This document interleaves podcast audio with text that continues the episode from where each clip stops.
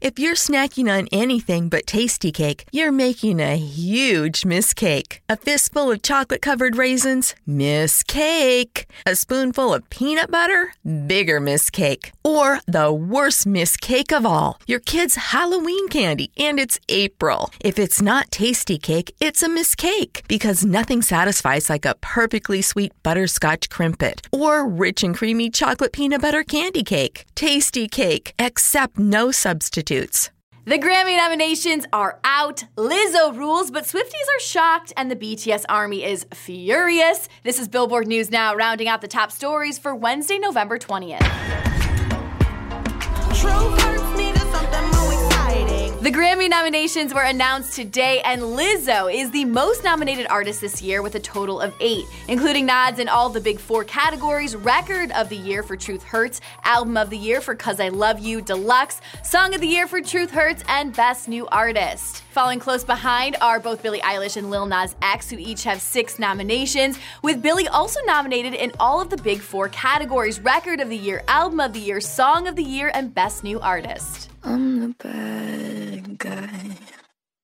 Duh. Now, other notable nods include five for Ariana Grande, who earned her first Album of the Year nomination for Thank You Next, and five for H.E.R., also nominated in the Album of the Year category for I Used to Know Her. We don't dream about, don't think about what we could have been. And of course, there were also some major Grammy snubs. Taylor Swift wasn't nominated for Album or Record of the Year for her latest release, Lover. Ah!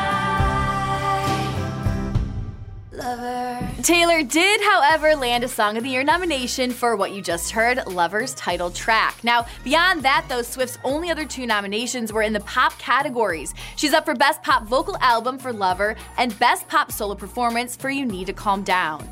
Beyonce's Homecoming, the live album, which was considered a front runner for Album of the Year and other categories, wasn't nominated.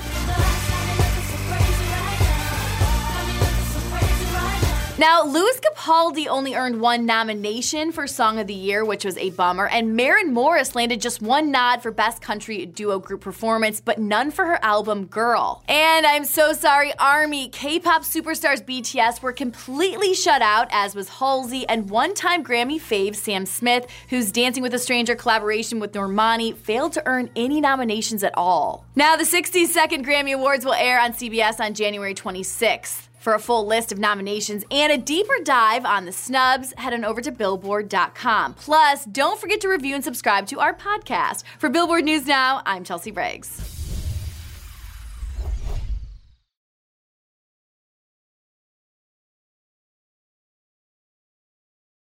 If you're snacking on anything but tasty cake, you're making a huge mistake. A fistful of chocolate covered raisins, miss cake. A spoonful of peanut butter, bigger miss cake. Or the worst miss cake of all, your kid's Halloween candy, and it's April. If it's not Tastykake, it's a miss cake because nothing satisfies like a perfectly sweet butterscotch Krimpet or rich and creamy chocolate peanut butter Kandy Kake. Tasty cake, accept no substitutes.